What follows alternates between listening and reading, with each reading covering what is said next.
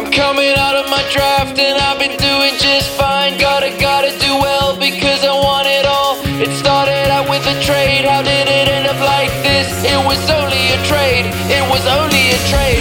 Now I'm watching the game, but I'm scoring nothing while he's dropping the ball. Eight's running it back. Now they're both of my team, and my stomach is sick, and it's all in my head. But Dave's winning it all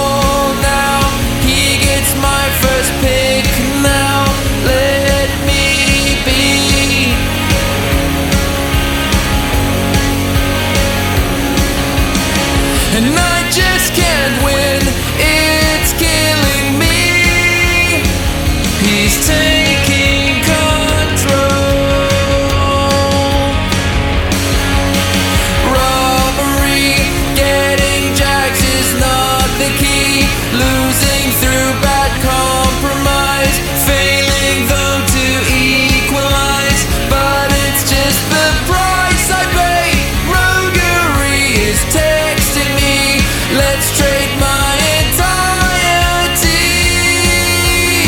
to